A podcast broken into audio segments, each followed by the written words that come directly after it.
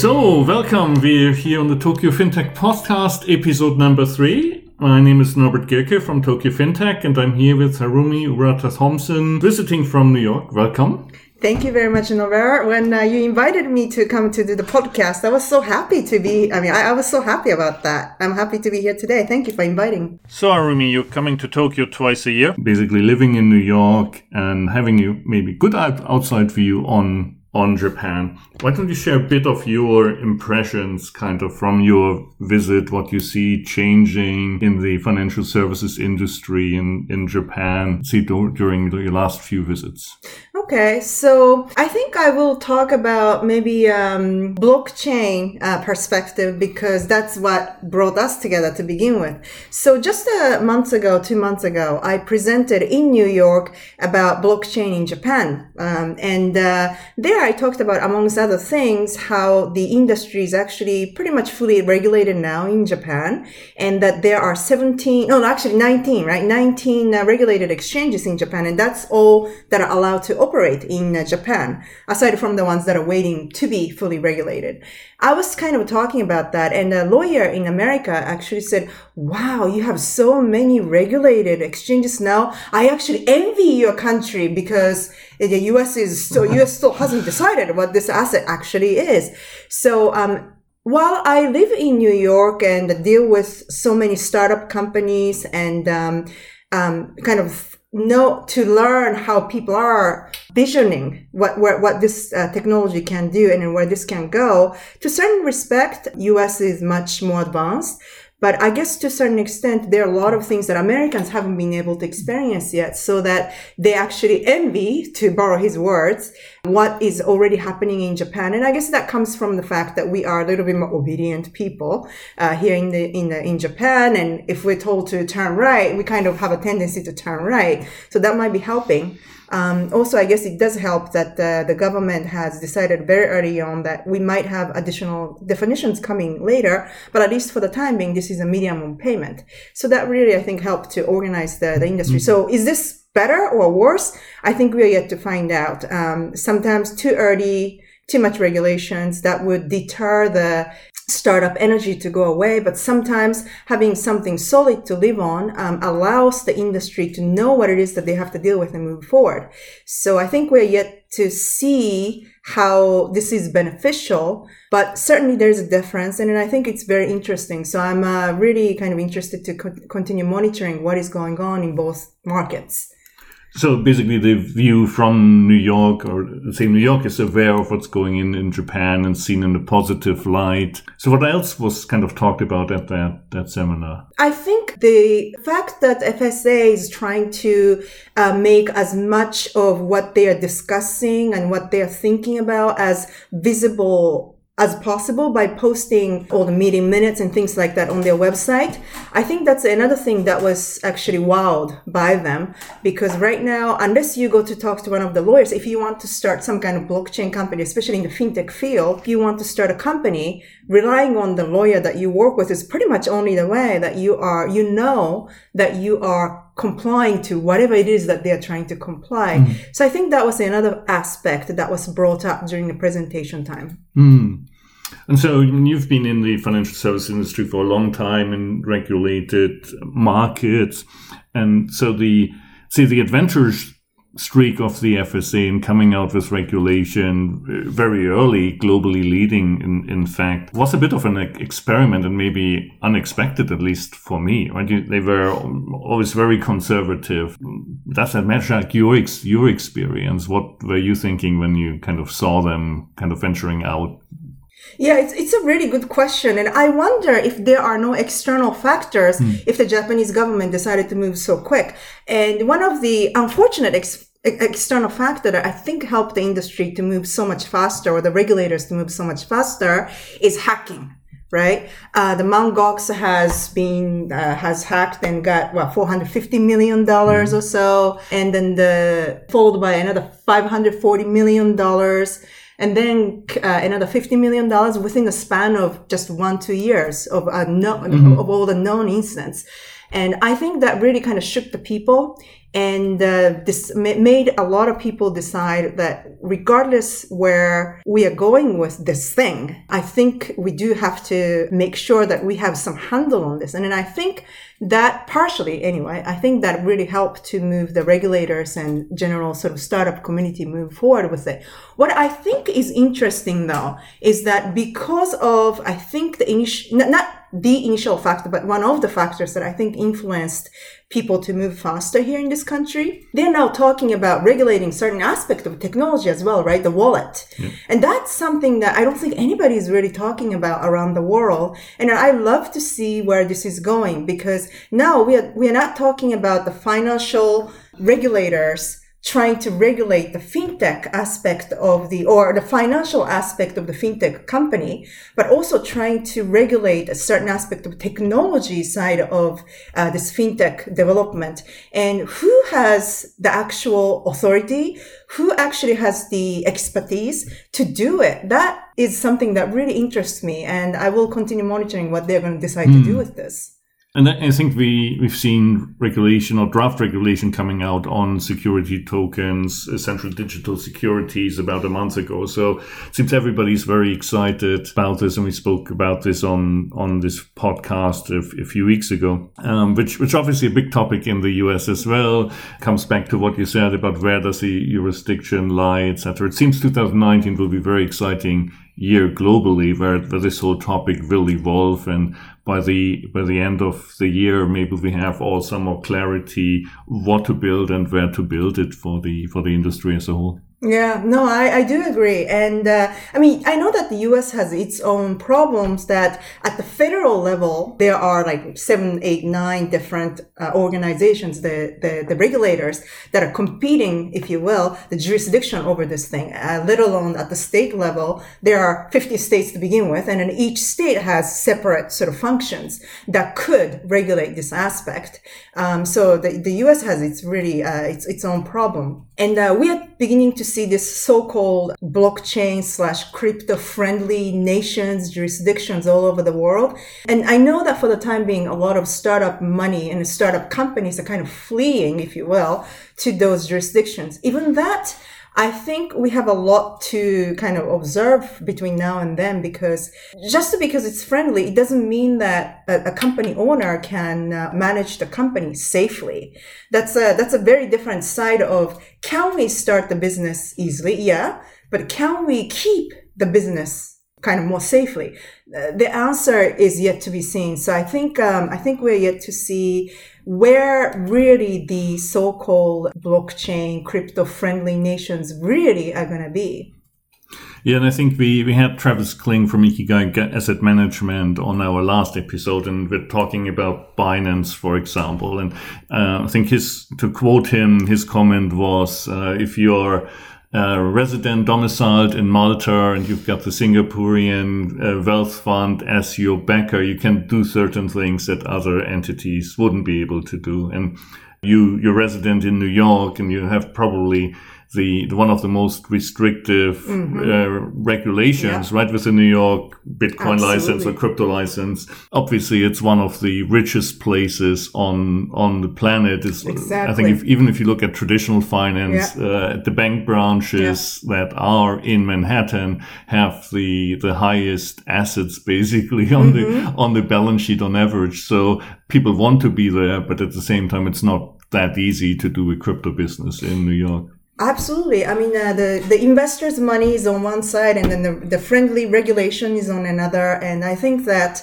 I mean, you brought up a very good point about like New York being one of the most regulated place and the people are starting a lot of businesses in Malta and whatnot. But eventually, if they really want to get the money worth, they would have to come to places like New York, at least as a, to have a sales representative of some kind.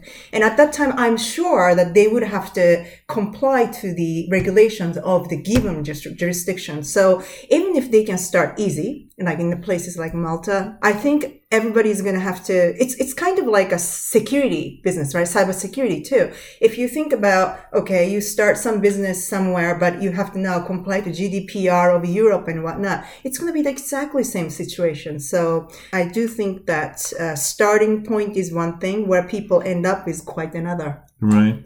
And so also in, in the crypto space, and if you look at a digital currency or programmable money, we have kind of always a bifurcated view, right? We have the industrialized nations, and clearly you want to be ultimately in, in Japan, in the US, in New York.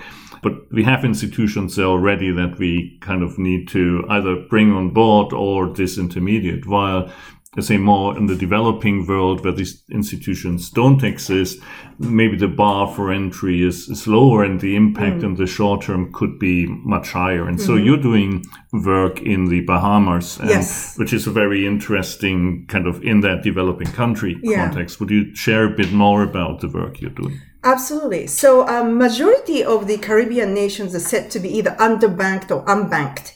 And uh, Bahamas has it's very unique problem that they can solve with having some kind of digital payment system. And that is the nation is very, very archipelago country. And uh, people who are living on some of the uh, remote nations, uh, they lost uh, they lost an access to the normal banking. So people who are living on those islands, they're unlucky. They might have to get themselves on the boat or fly in order to get to the nearby island that actually still has the banking system, which is very expensive very time consuming. I mean, we're just talking about cashing the check or withdrawing the cash. And uh, so um, the central bank has took it uh, into their own hands with the current governor, and they decided to provide a digital solution so that people do not have to continue operating under such unsustainable um, environment. And uh, I am helping them with the communication, education aspect of blockchain. I do. I mean, they are aiming to come out with a solution sometime 18 months to 24 months later. Probably it's going to take a little bit longer time. Having been in product management for a long time, I know that the, the, the delivery of the solution always takes a little bit longer than you hope it to be. But that's what they're aiming right now. And towards the end of this year, early next year, they're already coming to, coming out with a pilot program of a digital uh, variation of sort of digital payment just to see how it gets received, how it gets utilized. And uh, I was just there about a month, a little less than a month ago to conduct a, um, conference. And we were talking about the number of interesting problems that will rise with this kind of solution that will be rolled out. For example, are we going to start allowing uh, like a five year old smartphone just so that they can have an access to the digital money. I mean, there are a lot of peripheral problems, uh, not, not the problems, the per- peripheral issues that would have to resolve. And, and that's going to be a really interesting one for me to continue monitoring. So mm. I feel very lucky to be involved with this initiative. How many inhabitants are there in, in the Bahamas? very small. I mean, uh, some uh, some uh, city has more population than the country. So um, that that's another reason why I think that it, it might actually succeed because um, you know, when the central authority, good or bad, um, has a control over to some big initiative like this, and uh, and delivering that in such a for lack of better words, more sort of controlled environment, I think that that's more likely to see a successful result than mm. some other places where a lot of people have different opinions and different needs. So I do think that actually having a very small population in this case is very helpful. Yes. And so one, one of the interesting topics out there, at least for me, is also central bank digital currencies, right? And it, it feels like if you have a smaller country where, as you say, the, the reserve bank basically yeah. has a, much greater yeah. influence as to how to also shape the monetary system, it would be the ideal place to actually experiment with yeah. the central bank digital currency. But if that comes, uh, ultimately, what do you need a bank for anymore? Yeah. It's a, every inhabitant could have an account directly with the with the reserve bank, with the central bank, and kind of operate from from there. Is that something that's being talked about in this context? Yeah, so both of them we are definitely talking about as we speak. Um, for the the digitalization of the currency itself, there are several different different ways to that we can go about. I mean, the one extreme way is exa- count exactly how much cash we have in the system today, and then almost like one to one conversion into digital, and then leave a little bit of actual paper money for the mm-hmm. tourists like myself, right, who go there just for a week so we are not necessarily going to be able to have enough time to go through the uh, the diligent KYC that somebody's going to have to conduct for us, for me to be able to get onto their, their system. Yeah. So that's something, um, you know, like a very sort of extreme one, one to one sort of conversion where, um, and then on the other side, the cash continues, uh, on the other extreme is cash continues to floating just as is. And we just kind of create a little bit of digital money to help the remote people. So, I mean, there are, and in between these two extreme solutions, there's several different ways that we can go. Right. So in terms of digitalization, organization, we're definitely looking into what works the best. And also, like, we're talking about um, how to control monetary policy once basically two different currencies start going around in the system. So, I mean, we have to not only do something that is, that makes sense from a technology perspective, but as a nation, what makes sense the most for them. On the, the role of the bank side, I mean, again, you know, sort of on one extreme side, we can actually consider an, a, a, real sort of disintermediation of a bank altogether, and we will not have any banks left of any kind. And then on the other side, the banks continue operating as they are, and then we just roll out the, the blockchain from central bank perspective and there's no sort of cohabitance or coexistence between these two of them. Mm-hmm. I mean, likely this this latter uh, is not latter situation is not going to happen, but the solution again is going to be um, lying somewhere in between these two extreme situations. I do believe though, because however small the country like the Bahamas may be, they still probably want somebody that they can go knock to say, I want to make sure that everybody's abiding by some kind of compliance.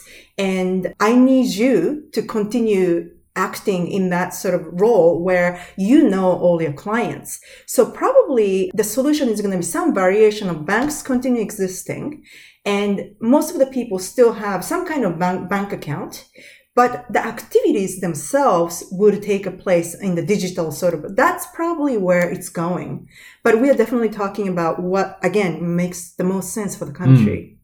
So that would be a future where the bank really is much more utility, even more utility than it's today already, which is very different from 10 years ago, maybe. And so you're basically the KYC utility to make sure everybody has an ID, for example. It's not a very exciting future for the bank. probably not. And then, you know, we, we still don't know, but yeah. that's probably where the nice sort of medium solution lies. So right. that's probably where uh, a country or you know any kind of organization that is going to roll out some solution like this is likely going to end up. Hmm. If I'm not mistaken, the U.S. Federal Reserve essentially stopped reporting on money supply, right? So there's, yes. there's no M1, M2, M3 anymore. And clearly, if you have central bank digital currency, you have a real time view into mm. what these numbers are if you think, and some people certainly believe that the money supply is hugely inflated, that's the reason they're not reporting it because it would actually show how much the whole economy is skewed. Then again, the truth would be much easier to surface if you had it all digitally and blockchain crypto recorded. Yeah, I mean, when you're not bound by the number of paper thing that is yeah. out there, I mean, it's so much harder to just control it with a, the strict monetary policy. So I think every, not just the Federal Reserve, but I think every sort of central authority, like central bank, I think it's coming to a point where even if they won't, they won't roll out a solution like blockchain, digital payment solution, it's definitely, uh, it's, they're definitely standing on the sort of uh, point where they need to kind of figure out what actually works better when everybody's spending the money on the credit card and uh, we, we are having this uh, concept of fiat currency and yeah some people might have the actually you know might be already spending bitcoin mm in that sort of kind of environment. Absolutely. Let's leave fintech for a moment because there seems to be a fascination with space, and it's almost like we, we come back to the kind of the women in fintech topic. Yeah. But me personally, and maybe it's just an, an arbitrary selection, but it feels like I know more Japanese women in space industry than I know Japanese women in fintech, and you're one of them. You have oh. your you have your own uh, space venture, and so two part questions like how come there's this fascination with space and what are you doing specifically?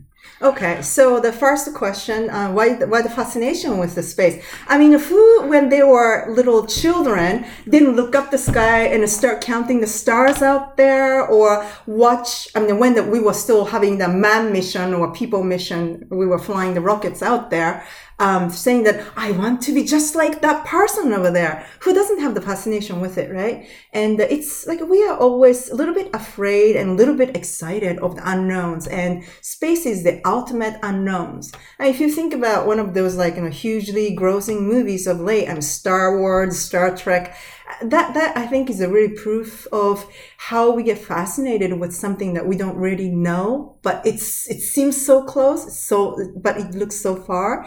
So I think that really is where the fascination comes from.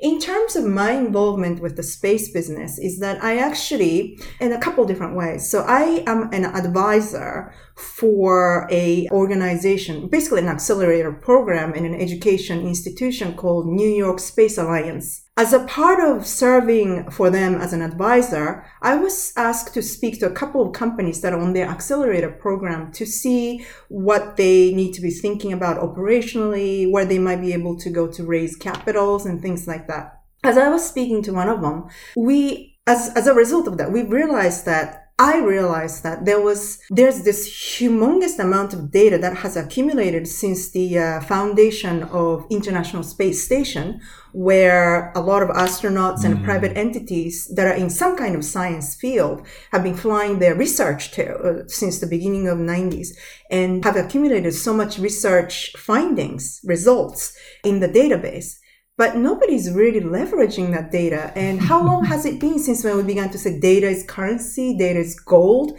And here you, we are, we're talking about 21st century data use and space exploration, and we're not using data at all that seemed unreal. So the person whom, whom I was speaking to at the time and decided to see what might be possible using this data, which ultimately became the company Celestial Data. And essentially this is a company that kind of resides in between science analytics and space industry uh, mm-hmm. uh, company. I mean, I think you were mentioning that you basically have a, a team that's spread across New York and Brazil, yes. for example, and so you're in the in the Western Hemisphere with it, but also it's a it's a global global yes. team, yeah. and maybe maybe some comments around how how that's working Absolutely. For a global space venture at a global global scale, internationally yeah. distributed. So I think I think the you know the, the global fascination of space. I mean, every, like I said earlier, um, everybody looked at the stars and wondered what's beyond our planet. Everybody, to a certain degree, most of the people anyway, I think, are fascinated with the space business. So when I talk about me getting involved in the space business, um, more or less, you know, I get the same sort of reaction from the people. Wow, how did you get into it? That's so exciting, right? I mean, even without talking about what my company actually does. So um, I think having a company that is global in one way or another, whether it's a international mm. business or just starting up today, I don't necessarily think that it's that difficult if you're looking for certain talent or certain type of um, uh, interest to, to find people anywhere. So my co-founder is a Brazilian. Uh, he's based in uh, Sa- São Paulo and he's a really sort of space person. He's a space engineer. He has a master's degree in space engineering. Yes, there's such masters and I'm a business management person. So when we met, it was almost like a match made in heaven. Uh, you know, sorry for using the cliche, but that was, that's really it. And that also helps when we are talking to potential investors that I'm a business manager. He's a space engineer person. And they're like, Oh, okay. So you really have a balanced mm-hmm. team. So our business model, our company's business model, the, the very start that probably most of the people, when we have the, the available solution, um, probably the entry point is going to be to have an access to the, the the, data research, uh, articles written on the space business, uh, things like that. But our business goes much beyond just using that kind of science analytics field. And if people, if the institutions want to fly their own research down the line as well, we actually have the way to uh, work out these logistics for the institutions too. And our partner company that would actually fly the experiments to the International Space Station is here in Japan. So um, I think you can really say that yes. I mean, uh, me myself and my co-founder on, are in the Western Hemisphere, but our partner company is here in Japan, and so it is a truly global company in right. that sense. Also, if you think about where the NASA-like organizations reside, obviously everybody knows NASA that's in the U.S., but Japan has JAXA, and the International Space Station is currently utilized also by Russia, Canada, and Europe. So uh, this is a truly, truly, it's science at the end of the day. So it's a truly, truly global business. Fascinating. Thank you. Um, so let me walk us back to kind of fintech and the, the women in fintech topic. So you've been the first female on the fixed income desk here at Morgan Stanley in Tokyo when you started your career. So you have a good perspective as to what the environment was a while ago and how it has changed or it hasn't changed. And it seems like in that cross section of finance and technology, there's still a lack of role models really for girls that grow up now and, and look at what they what they want to become. How do you see that? What can we do to to change it? And what are you, which initiatives are you involved with to expose yourself more as a role model so that girls growing up have something to aspire to? Absolutely. So, unfortunately, I think, I mean, it, it is absolutely true. And I do not believe that it's changed that much since when I was in the investment banking. Are there more women? I'm sure. But, um, so there's a, first of all, on the finance side, not, not even touching on the technology side. I mean, on the finance side, when you look up the management level people at any given uh, investment bankings, banks, even insurance companies. Let's, let's be real. I mean, look at all the executives that we have at most of the companies. I challenge you to name me 20%, at least 20% women or minorities of any kind at any given companies you probably would be uh, uh, you would have to probably think very very hard to come up with a company that has maybe two or three different people uh, aside from the male or white caucasian male depending on right. where you are so and let alone like you know, 20% 25% right you know we are already beginning to see the not the result sort of enough evidence to show that if the if our board of a company has at least three female that company is likely to be more profitable than the companies that have all male board. So why is it that we can't promote that kind of more diverse culture. The problem lies that, first of all, if you force women or minority people to take a higher seat when they're not ready, likelihood of, unfortunately, uh, these people kind of not reaching to the capacity, the, the, the potential capacity is very high. So they kind of drop out at some point and people would criticize, oh, because women or minority people are not fit to manage. That's not true. It's just that it wasn't their, mm-hmm. quite their time yet. And then also when you are looking up and then you don't feel like there's somebody that you can easily go up to and talk to, it becomes very hard to find a mentor within the industry, uh, institution, wherever it might be. And it kind of really discourages you to get, go into the field. I mean, when I was working for my first company, as you mentioned, I mean, I, it was a very tough environment for me because I couldn't go and consult about some of the problems that I was having. And some of the problems are straight up sexual harassment type of issues. Mm-hmm. And it's not, it's nothing like, and I could go and talk to a white male you know um, uh, my, my, clients are really harassing me. What am i supposed to do? It was, it, it, was too embarrassing to do it. So when you have to you are forced to work in that kind of environment how can you expect any different people like minority people women to stay in the field right? So I, I that's i think why i don't necessarily think that the minorities presence in the finance field has changed all that much since when I was there. And in terms of technology, even in some place like the US, I understand that the girls, female, going into college and majoring in STEM, the percentage just a couple of years ago was only 3% or so mm. of all the STEM field. And when only three out of 100 people are going into that field, and then when you are only 16, 17 and start thinking about what do I want to study in college, you probably naturally have a ten, you have a natural tendency to go with, oh, I want to be with my friends. I want to look like, I want to be like everybody else. So I'm not going to go into the STEM field. That is a very, very easy decision to make, mm-hmm. especially when you're young and there's a peer pressure, right?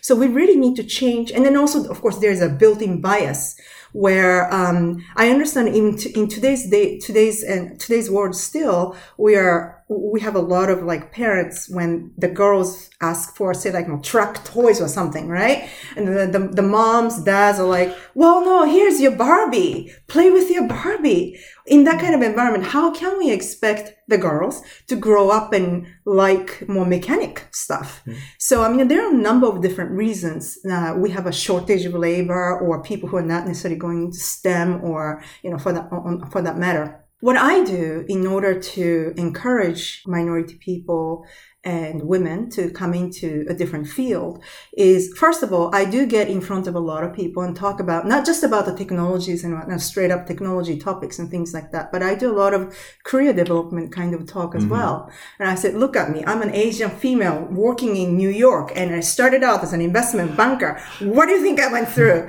You know, and then I think something like that really res- seems to resonate with some of the people, as well as I work very much, uh, very often work as a mentor for some of the women focused organizations so that I can say, you know, just, just forget about what people are telling you or what you were taught when you were growing up. I got to be where I am because I didn't accept a lot of people's advice. Um, I didn't necessarily take them to, to, to grow up. I mean, I didn't necessarily just concede to what people are telling me if I didn't think that what people were saying was right, I thanked for the opinions and then I just moved on.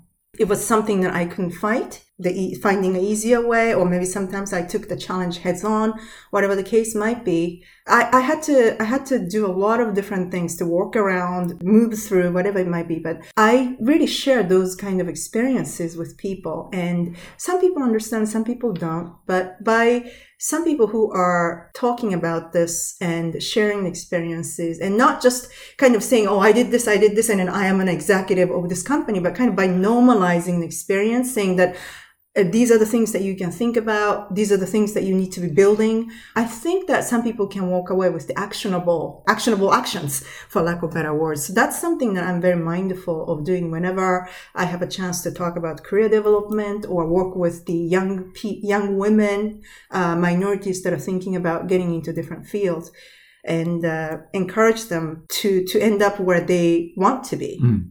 So, in terms of this, the STEM field, we've got organizations like Girls Who Code mm-hmm. in the US, for example, which is a non-profit. And yeah. if I have it right, then one of the key performance indicator to measure their, their own success is how many participants in their program, which targets like high school yes. girls, are actually going to university in a STEM topic, right? And uh, there's an organization in Japan, that's Canvas, that uh, I think does something similar, although it's not gender specific. Mm. They, they're hmm. pushing computer programming and, and, technical skills into the schools. And we talked about kind of the FSA and the leading role. It mm. seems like in terms of education, in 2020, coding will become compulsory in Japanese schools. And hopefully that provides a bit of a level set because the whole class, obviously, right? Male, female, boys, yeah. girls have to take that mm-hmm. topic. Mm-hmm. And if you like it, even as a girl, uh, you maybe not sticking out that much and you can be good at it and, and pursue that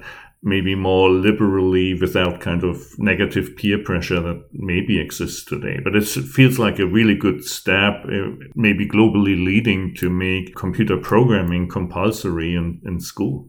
Yeah, no, and then that, that's, I think, a great direction where we are going. And, you know, one of the things that I think we need to remember is that coding, because we kind of like put it under the bucket of coding, programming, STEM, um, some of the people might have a little bit resistance when it comes to, oh, you're going to be taking programming from tomorrow. But it's just another language. It's like, just like English is mandatory for most of the non-English speakers when they're growing up from maybe the, the latter years of elementary school to kind of junior mm-hmm. high school years. Everybody has to start start taking English, programming is just another language now that instead of talking with your mouth, you might be typing into the computer. And uh, while I can't, you know, program some really complicated language like C++, I actually did learn HTML and it's very much like speaking English, mm-hmm. of course, uh, almost. So um, I think that's something that that needs to be communicated upfront.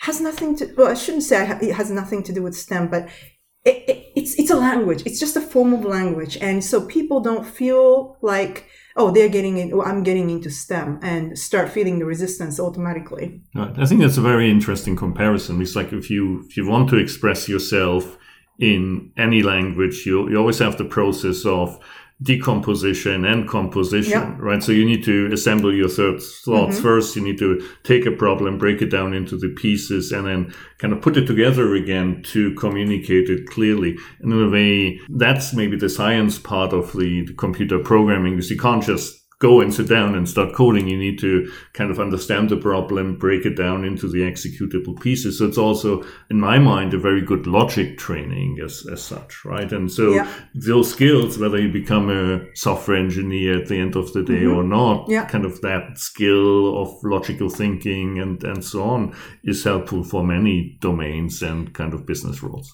I can't agree more. And if you're interested in starting a business later, and then if you can design your own website instead of outsourcing it to a marketing company of some kind, how much more meaningful can you make a website to be, right? And then something like HTML comes very, very useful. So um, it's just a part of how to make a living almost. So um, yeah, that that's that's a really good uh, thoughts that you're bringing up.